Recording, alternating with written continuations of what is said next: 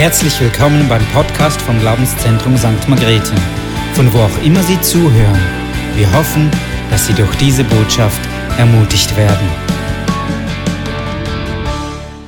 Ja, vielen Dank. Ist auch für mich ein riesiges Vorrecht, hier bei euch sein zu dürfen und auch das ein bisschen mitzuerleben.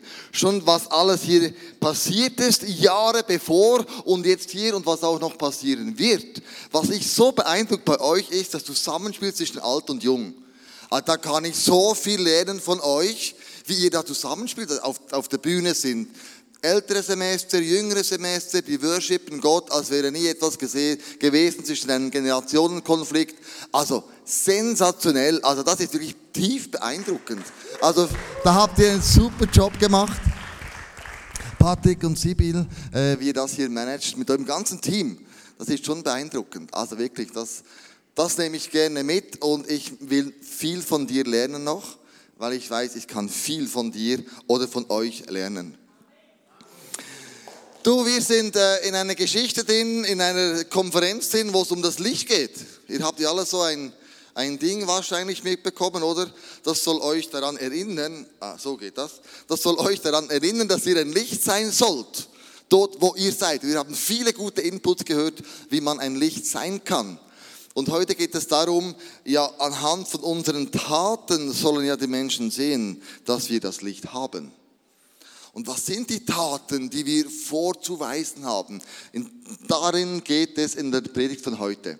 Wenn du die Apostelgeschichte liest, von dem Zeitpunkt an, wo die, der Heilige Geist ausgegossen wurde, du, da rabbelt's Licht in Jerusalem. Da geht's voll ab. Also da geht durch Geschichten über Geschichten über Geschichten, was der Heilige Geist durch sie bewegt. Das ist krass. Also lies mal Apostelgeschichte durch. Wenn du es nicht mehr gemacht hast, mach das noch einmal. Ein Beispiel erzähle ich euch aus Apostelgeschichte 3, wo Johannes und Petrus ähm, am Nachmittag auf dem Weg in den Tempel waren, um dort einem öffentlichen Gebet äh, teilzuhaben. Auf dem Weg zum Tempel kamen sie am schönen Tor vorbei und wie über Jahre hinweg, das heißt, da war ein Gelähmter und seit seiner Geburt an war er gelähmt. Und man setzte den Gelähmten dort bei diesem schönen Tor hin, weil da kamen die Leute hindurch und äh, gaben Almosen. Er konnte nichts anderes tun. Sein Leben lang war er abhängig von anderen Leuten. Er konnte nichts anderes tun als einfach betteln. Das war seine Bestimmung. Ich bin ein Bettler, ich bin gelähmt, ich kann nichts tun. Das ist meine Bestimmung. Und die Leute waren auch barmherzig mit ihm. Man liest, dass sie immer wieder was hineingegeben haben, damit er überleben konnte. Und ich stellte mir das so vor, früh morgens, als er aufstand, so wie wir heute, klopften seine Freunde an die Türe und sagten, hey komm, wir tragen dich wieder einmal mehr zum schönen Tor. Und seine Freunde trugen ihn dorthin. Irgendwie musste er dorthin kommen. Also hatte schon mal gute Freunde, das ist schon mal eine sehr, sehr gute ähm, Begebenheit. Und dann kamen aber an diesem Tor vorbei der Petrus und der Johannes. Apostelgeschichte 3. Sie sahen den Mann auch betteln und auch er bettelte und fragte um Opfer, um Almosen. Und dann sagten sie, Geld haben wir nicht, Gold und Silber haben wir nicht. Aber im Namen Jesus steh auf und geh. Das war die Kraft des Heiligen Geistes, der da wirkte durch sie hindurch. Und dann nahmen sie ihn an der Hand, so steht es in der Bibel, zogen ihn auf und er konnte stehen. Was für ihn krass war, ein Riesenwunder. Das hat man noch nie vorher gesehen, ein solches krasses Wunder, auch er an sich selber nicht. Die Leute waren sehr erstaunt. So ist in der Bibel geschrieben. Wow, krass, jetzt steht er auf und ja, was ist denn jetzt passiert? Und dann musste er Rechenschaft ablegen bei den hohen Priestern, bei den Gläubigen, bei der hohen, also bei der Elite von damals. Wer hat das getan und so weiter. Und, äh, und dann hat er gesagt, ja, das waren die Jünger. Und dann mussten sie vor den Hohen Rat gehen und dann sagen sie, es waren nicht wir, das war Jesus Christus. Das war der, der ihr ans Kreuz genagelt hat. Der hat das getan. Wow, da gab es einen Aufruhr. Ups, da war wirklich, dann war ein Tohu Bohu in Jerusalem, vor allem in der Elite. Und wie wäre es, wenn wir solche Dinge auch hier erleben Und äh, der Gemeinderat in St. Margrethen sagt, uh, du, da, es, es beginnt ein Tohuwabohu. Das sind Christen am Werk, die vollbringen irgendwelche Zeugs, äh, das ist unvorstellbar. Das ist die Kraft Gottes, die durch uns wirken könnte. Wenn wir das machen würden. Versteht ihr, was ich meine? Die Christen damals, die wussten, was sie taten, weil sie wussten, wer war ihr Gott. Von wo kommt diese Kraft? Und Matthäus 5, 16 lesen wir, dort ist unser Einstieg, genauso lasst eure guten Taten leuchten vor den Menschen, damit alle sehen können und euren Vater im Himmel dafür rühmen. Ganz Jerusalem oder ganz viele Leute rühmten damals diesen Gott im Himmel, weil sie gesehen haben, wow krass, der tut Wunder. Hey, das ist ja crazy, was der macht. Und ich frage dich ganz ehrlich, wann hast du durch die Kraft Gottes ein letztes Wunder erlebt? Was war das in deinem Leben, wo du gesagt hast, wow, die Kraft Gottes hat durch mich hindurch gewirkt? Vor ein paar, ein paar Monaten hatte meine Frau Andrea, die hatte einen gebrochenen Zehen.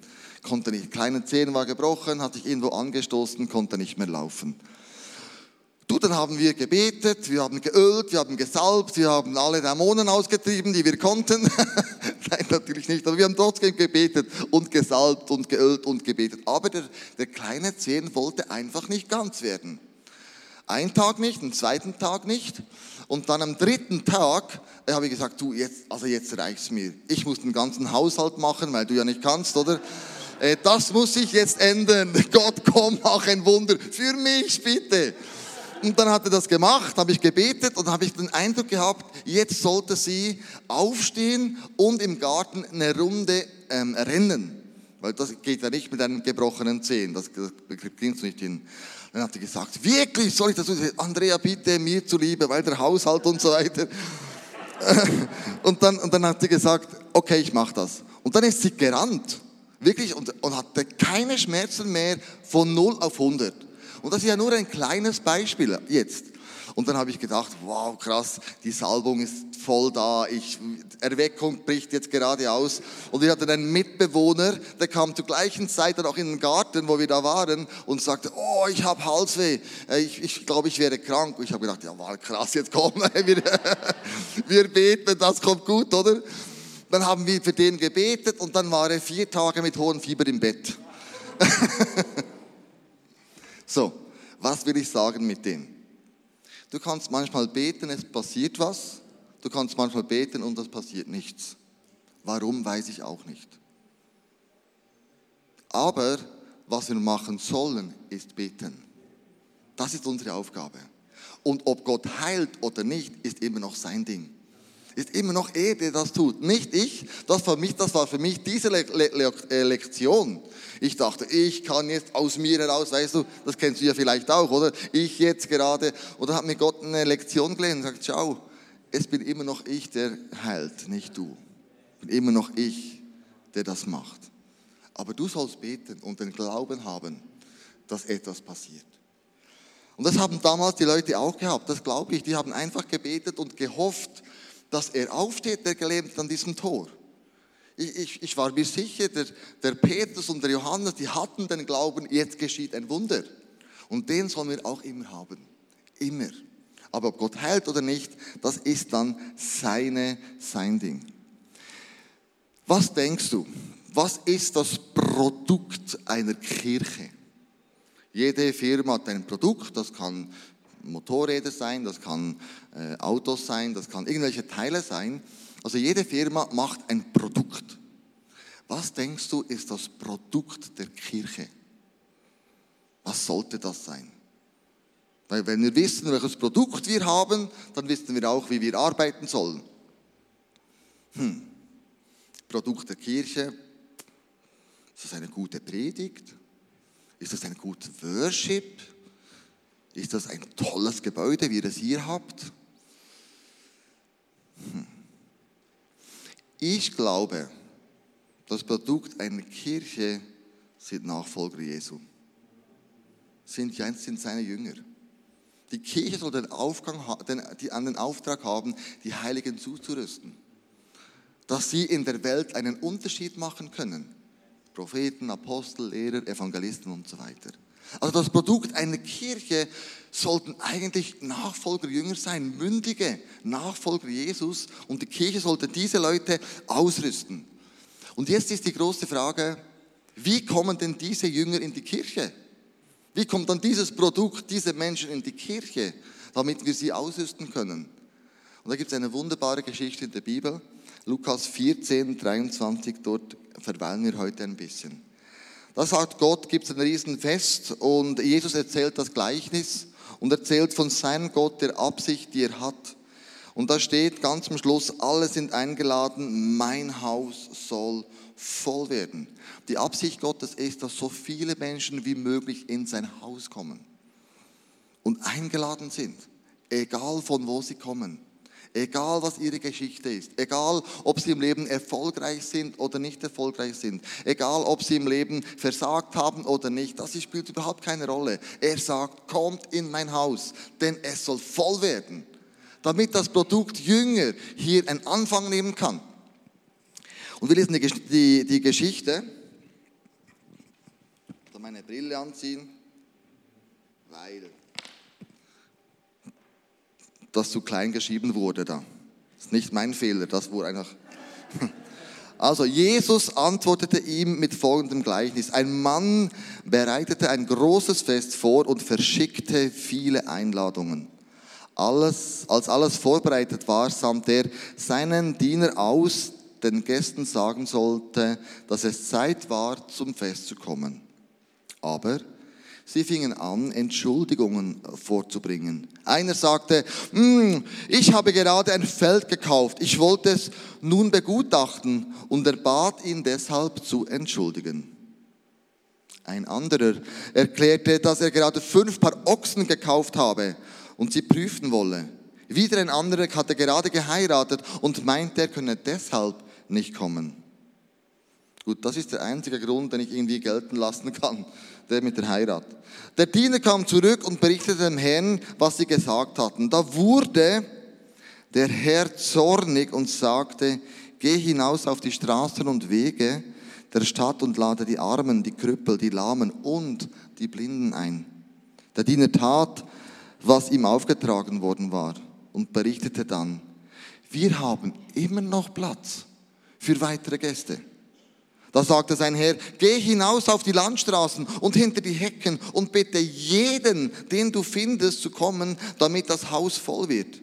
Denn keiner von denen, die ich zuerst eingeladen habe, soll auch nur das geringste von dem bekommen, was ich für sie vorbereitet hatte.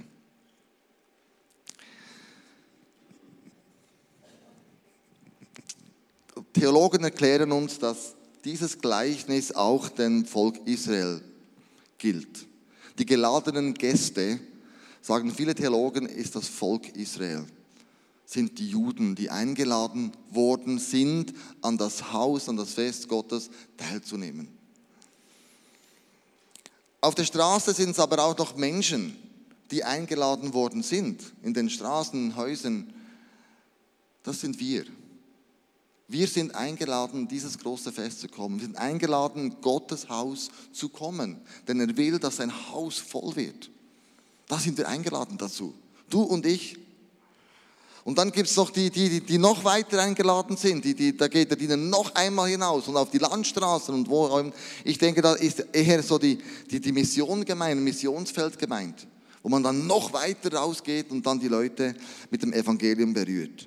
Alle sind eingeladen, sagt Gott. Mein Haus soll voll werden. Ich könnte mir gut vorstellen, dass die Apostel ganz am Anfang durch den Heiligen Geist dieses Gleichnis verstanden haben. Die sagten, ich bin derjenige, der die Leute einlädt mit der Kraft Gottes, mit und ohne Wunder, die ich hier habe. Ich lade sie ein ins Haus Gottes, weil wir möchten ihn ja zu Jünger machen. Wir möchten ja hier, hier, hier einladen. Und es gibt ein Fest zur, zur, zur, Ehre Gottes, das ist für mich der Gottesdienst. Jeden Sonntag feiern wir ein Fest zur Ehre Gottes hier. Wir singen im Lieder, wir hören eine Predigt, ähm, wir treffen Leute, wir beten füreinander, wir ermutigen einander. Das ist das Fest hier, wo die Bibel beschreibt, wo stattfindet. Gerade heute Morgen. Du bist also an einem Fest. Wie cool ist denn das? Du bist, an einem Fest, du bist an ein Fest gekommen heute Morgen. Und du hast es richtig gesagt, das war die richtige Entscheidung. Du hast richtig entschieden, du bist nicht ferngeblieben. Und vielleicht gibt es am Sonntag oft so Entschuldigungen. Wir müssen doch den Ochsen, den ich gerade gekauft habe, das könnte vielleicht ein Auto sein oder was weiß ich, den ich gerade gekauft muss ich doch begutachten.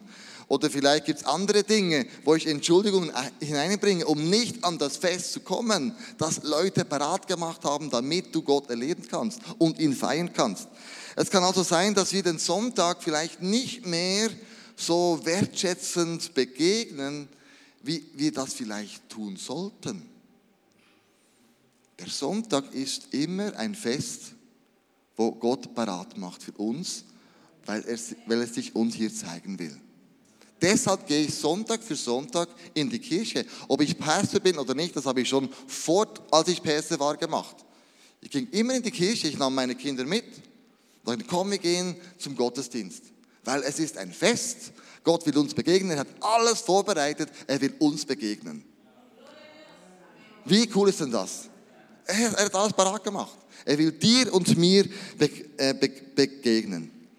Und dann, wenn du Leute einlädst an dieses Fest, da können krasse Dinge passieren. Dinge, die du dir nicht vorstellen kannst.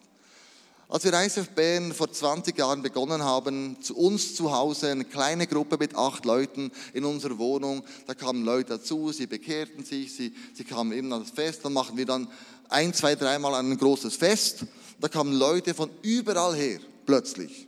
Das Haus wurde wirklich richtig voll. Und dann kam eine Person dazu, das war ein Teenager, der hieß Mischu. Mischu Steffen aus dem tiefen Emmental. Kam der nach Bern. Und was der erlebt hat, erzählt er uns in seinem Video. Yeah.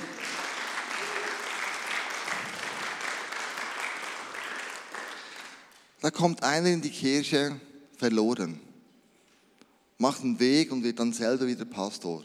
Das muss nicht bei jedem von uns sein, gell? Versteht mich bitte richtig. Nicht jeder soll, muss ein Pastor sein, aber da kommt einer in die Kirche, in das Haus Gottes, er soll voll werden. Und an diesem Fest berührt ihn Gott. Und sein Leben verändert sich.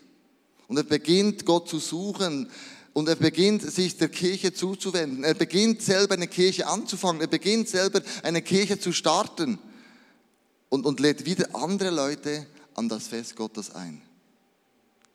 Ich denke, wenn wir von guten Taten sprechen, von der Apostelgeschichte, haben sie gewusst, zu wem sie die Leute eingeladen hatten. Und Gott hat dann Wunder über Wunder gemacht.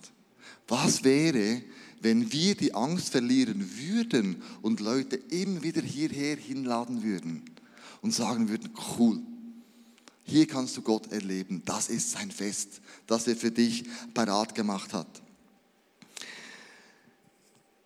Ich habe eine Geschichte gelesen, ähm, wo mich selber ja, beeindruckt hat. Da war ein Pastor, ein Pfarrer im Flugzeug und in diesem Flugzeug hat er die Bibel aufgeschlagen und in der Bibel gelesen. Sein Sitznachbar, damals war noch nicht Corona, da saß man noch Schulter an Schulter, hat das gesehen und dann hat er ihn gefragt, hey, warum lesen Sie dieses veraltete Buch? Das macht doch in der heutigen modernen Zeit keinen Sinn mehr. Und der Mann hat ihm dann geantwortet, dieses Buch gibt mir drei Antworten auf meine drei wichtigsten Lebensfragen. Wie gehe ich mit Sünde um? Wie gehe ich mit Schmerz um oder Leid? Und was passiert nach dem Tod? Der Mann erklärt dem, dem Geschäftsmann an der Seite, ähm, die Auswirkungen des Leides auf unser Leben ist oft die Sünde. Und er fragt ihn, wie gehst du damit um, wenn du versagt hast in deiner Geschäftswelt? Wie gehst du damit um, wenn du jemanden betrogen hast? Wie gehst du damit um, dass du Fehler gemacht hast? Was machst du mit diesem Rucksack, der sich füllt und füllt und füllt und füllt dein ganzes Leben lang? Wie gehst du damit um, mit den Fehlern, die dir bewusst oder unbewusst einfach zustoßen?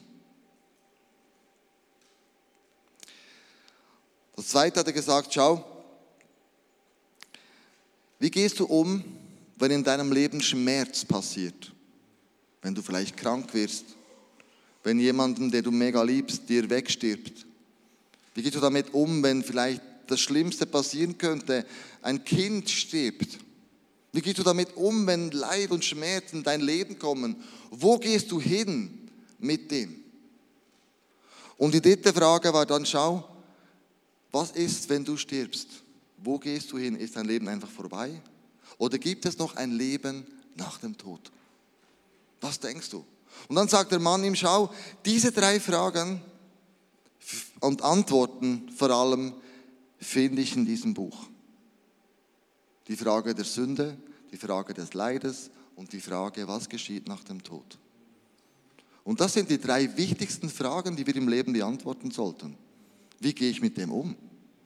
Wie gehen Leute mit dem um? Und ich denke, wenn wir sie an dieses Fest einladen, in dieser Einladung das Licht sind, könnte es durchaus sein, dass Gott ein Wunder tut an diesem Fest und den Leuten begegnet und ihnen diese Fragen beantwortet. Auf übernatürliche Art und Weise, wie du und ich das gar, uns gar nicht vorstellen könnten.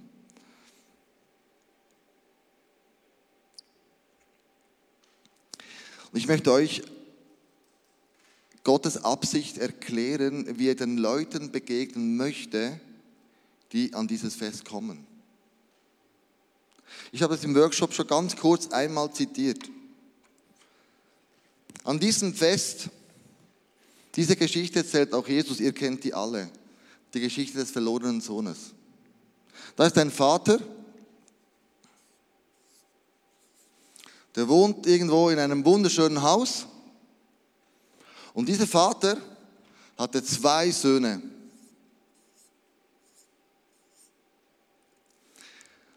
Einer dieser Söhne sagte, hey Vater, ich bitte dich, zahl mir mein Erbe aus.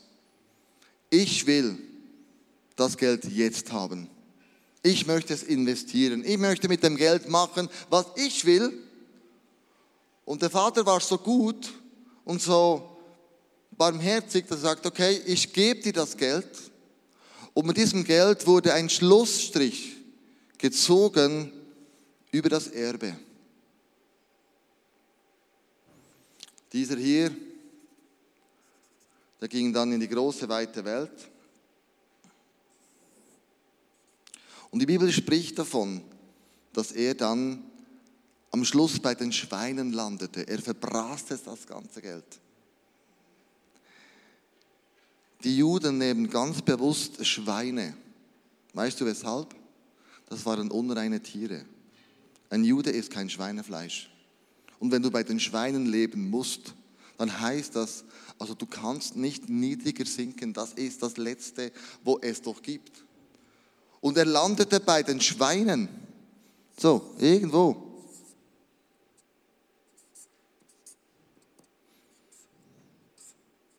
Äh, so, ich mir dann die, glaube irgendwie sowas. Hä? Der war bei den Schweinen gelandet und lebte sein Leben hier. Und er dachte sich immer wieder, wie gut hätte ich in diesem Haus gehabt. Weil in diesem Haus finden jeden Tag Feste statt. Jeden Tag schaut der Vater, dass es den Leuten, die da wohnen, gut geht. Da ist aber auch noch der zweite Sohn. Der zweite Sohn kennt den Vater. Er wohnt bei ihm, er geht nicht weg. Aber auch dieser zweite Sohn hatte ein Problem.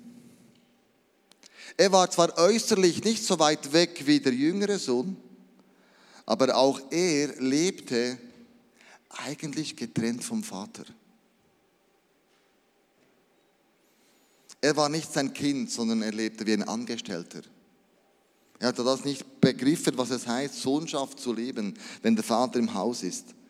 Vielleicht wollte er dem Vater auch alles recht machen und, und, äh, und, und, und arbeitet für ihn wie verrückt, aber irgendwie hat er seine Liebe zum Vater irgendwie verloren. Das ist jetzt meine Interpretation, gell? das kann man vielleicht auch ein bisschen anders sehen. Ähm, aber er hatte auch Sehnsucht, einen inneren Hunger, sein Leben auszufüllen. Und dieser ältere Sohn, das könnten vielleicht auch wir sein. Kann sein, dass wir den Vater kennen. Kann sein, dass du und ich regelmäßig Bibel lesen, beten, spenden. Aber wir machen das aus einer Selbstgerechtigkeit heraus, weil wir dem Vater gefallen wollen. Und nicht, weil, weil das aus Liebe passiert. Vielleicht spenden wir in der Kirche, weil wir ein schlechtes Gewissen haben.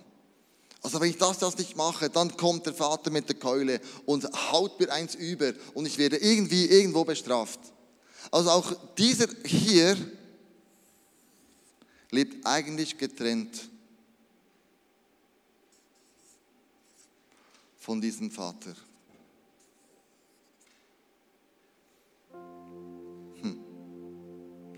Das Problem von ihm ist, auch den Konzepten, wo wir als Christen unterwegs sind, das Problem ist, es, es reicht eigentlich nie. Wir können machen und tun, was wir wollen.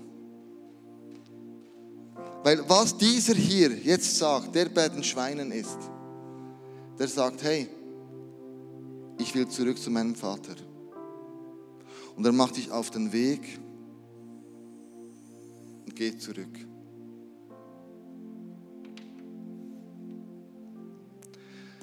Und was wir jetzt begreifen müssen ist, dieser Weg ist gekennzeichnet mit Blut. Jesus hat am Kreuz für uns alle gezahlt. Du und ich, wenn wir Gott lieben, reicht das. Wenn wir Bibel lesen, ist es ein Ausdruck unserer Beziehung zu ihm. Wenn wir beten, ist es ein Ausdruck unserer Beziehung zu ihm. Es ist nicht, weil ich das machen muss oder der Pfarrer, der Pastor das mir gesagt hat, sondern ich mache das, weil ich es will. Weil ich eine Sehnsucht habe, morgens Jesus begegnen, zu begegnen. Weil ich das einfach will. Und Jesus sagt, hey, wenn du zum Vater kommst, ob du hier bist oder hier bist, am Schluss endlich geht der Weg immer über das Kreuz. Immer. Das Kreuz von Jesus. Und wenn wir Leute einladen in die Kirche, an das große Fest, und das glaube ich haben die ersten Christen auch begriffen, es geht immer über diesen Weg hier zum Vater im Himmel. Deshalb machen wir ein Fest. Wir laden die Leute ein, weil sie sich auf den Weg machen können, egal von wo sie kommen, aus dieser Ecke oder dieser Ecke, zum Vater. Weil er sagt, hey, du bist mein Kind, du bist mein Sohn, du bist meine Tochter. Ich liebe dich, so wie du bist, mit allen Ecken und Kanten, die du hast. Komm einfach vorbei zu mir. Ich liebe es, wenn ich dir begegnen kann. Was macht der Vater? Er wartet. Er verurteilt nicht, er wartet. Der Vater sagt kein schlechtes Wort zu dem oder zu dem, wenn du die Geschichte liest in Lukas 15. Sondern er sagt einfach, hey, du bist mein Kind, ich gebe dir neue Sandalen, neuen Mantel, neue Kleider, neuen Siegel. Und was macht der Vater? Er schlachtet das beste Kalb, er macht ein Fest. Er macht ein Fest. Er macht ein Fest, wieder ein Fest. Das ist eine Einladung. Eine Einladung, komm an das Fest. Und wenn wir Leute einladen, in die Kirche zu kommen, laden wir sie an das Fest Gottes ein. Egal von wo sie kommen, egal was ihre Bestimmung war, egal was ihre Vergangenheit war, wir laden sie ein und sagen, du bist hier, herzlich willkommen. Wir haben so viele Leute in unserer Kirche schon gehabt, die aus der Position kamen, die durch Befreiung, durch Gebet, durch einen, eine, eine soziale Arbeit, die wir haben, dort rausgekommen sind und heute eine Familie gegründet haben. Wir haben ein Ehepaar, das auseinandergegangen war und dann ähm, hat die Kleingruppe gesagt, hey, verlass die Kirche nicht. Wir sind da für dich. Und die Frauen haben für die Frau gekocht, zwei Jahre lang, haben die Kinder versorgt, sind da bei ihr geblieben. Die Männer haben zum Mann geschaut und, und auch ihn unterstützt in dieser schwierigen Trennung drin. Und sie haben gebetet miteinander. Und zwei Jahre später hat Gott an diesem Fest hier, an einer Celebration, zu beiden gesprochen. Der Mann kam am Abend, die Frau kam am Morgen. Und hat beides das Gleiche zu, zu ihnen gesagt. Wir konnten Bibelverse ziehen. Und dann hat in diesem Vers irgendwie gestanden, ihr werdet wieder zusammen sein. Und der Bibelvers hat die Frau am Morgen gezogen und der Mann am Abend, der gleiche Bibelvers. Dann haben sie einander geschrieben, du, ich habe das gezogen. Äh, was hast denn du gezogen? Oh, ich habe das auch gezogen. Und dann kamen sie wieder zusammen, auch mit Seelsorge und so weiter. Es war schon ein schwieriger Prozess natürlich. Aber heute leben sie als Familie wieder zusammen. Sie kamen ans Fest und Gott machte ein Wunder. Du weißt nie, was Gott tut hier heute Morgen. An deinem Herz, an meinem Herz, am Herz von den Menschen, die du einlädst an das Fest. Wir sollen Menschen an sein Fest einladen und Gott wirken lassen. Das ist unsere Aufgabe. Und dann Freude haben an dem, was er tut. Ich möchte euch einladen, mutig zu sein. Ladet Menschen an sein Fest ein. Helft ihnen, in seine Gegenwart hineinzukommen. Helft ihnen, diesen, diesen Weg zu gehen zum Vater. Egal, ob sie da sind oder ob sie da sind. Alle brauchen das Kreuz. Ich auch, du auch, wir alle. Lass uns beten und mutig Leute einladen, hierher zu kommen. Ich danke dir, Jesus, dass du den Weg frei gemacht hast, um an dieses Fest zu gelangen. Und an diesem Fest können wir deine Vergebung, deine Annahme, deine Vaterschaft, deine Sohnschaft, deine Tochterschaft einfach annehmen. Wir sind deine Kinder, Männer, Frauen, Söhne, Töchter. Du liebst es, wenn wir der Einladung folgen und an ein Fest kommen. Wir wollen dein Fest immer wieder feiern gemeinsam und sagen, Gott begegnet uns. Du hast alles vorbereitet. Wir wollen das, was du vorbereitet hast, in Empfang nehmen und genießen dürfen und uns dabei verändern. Und Jesus, ich bitte dich, gib uns den Mut, wie die Jünger in der Apostelgeschichte, einen Unterschied zu machen, Leute an dieses Fest einzuladen, indem wir für sie beten, indem wir an sie glauben, indem wir ihnen deine Liebe weiterbringen. Lass uns immer wieder diese Wunder, diese Taten vollbringen, damit in der Kirche Nachfolgerinnen und Nachfolger von dir entstehen, die dann wiederum das Gleiche machen, in diese Welt gehen und Leute an dein Fest einladen. Ich danke dir, Jesus, für all die Wunder, die du hier in dieser Kirche in der Vergangenheit schon alles getan hast. Du hast Leute gebraucht, die eingestanden sind, persönlich, finanziell, kräftemäßig, alles daran gesetzt haben, dass hier ein Festsaal entstehen kann, wo Leute eingeladen werden. Ich danke dir für all die Menschen, die dieses Opfer schon gebracht haben. Ich danke dir auch für all die Menschen, die jetzt bereit sind, dieses Opfer zu bringen und sagen, hey, lasst uns ein Fest bauen, was das leuchtet über St. Margrethen nach Österreich, nach Deutschland, nach Liechtenstein und in die Schweiz hinein. Lass uns eine leuchtende, nicht nur strahlende, wie wir gestern gehört haben, eine leuchtende Kirche sein. Und ich danke dir, Jesus, für all die Menschen, die jetzt da sind, die sagen, ich, das ist das ist meine Kirche. Da will ich mich hineingeben. Da will ich ein Teil davon sein. Da will ich Reich Gottes bauen, dass mehr Menschen an diesem Fest teilhaben können. Und gib uns den Mut, Leute einzuladen, an dieses Fest zu kommen. Gib uns den Mut, zu beten. Gib uns den Mut, die Botschaft zu hinaus dort wo du bist, dort wo die Leute sind. Ich danke dir für alles, was du tun wirst in Zukunft. Dass wir von dieser Gemeinde hier hören werden in der ganzen Schweiz. Dass hier sein Reich gebaut wird, dass hier sein Fest größer und größer und größer wird, weil mehr Menschen, mehr Menschen hier, hierher kommen. Weil dein Wunsch ist, Gott, dein Haus soll voll werden. Das bete ich in deinem Namen, Jesus. Amen.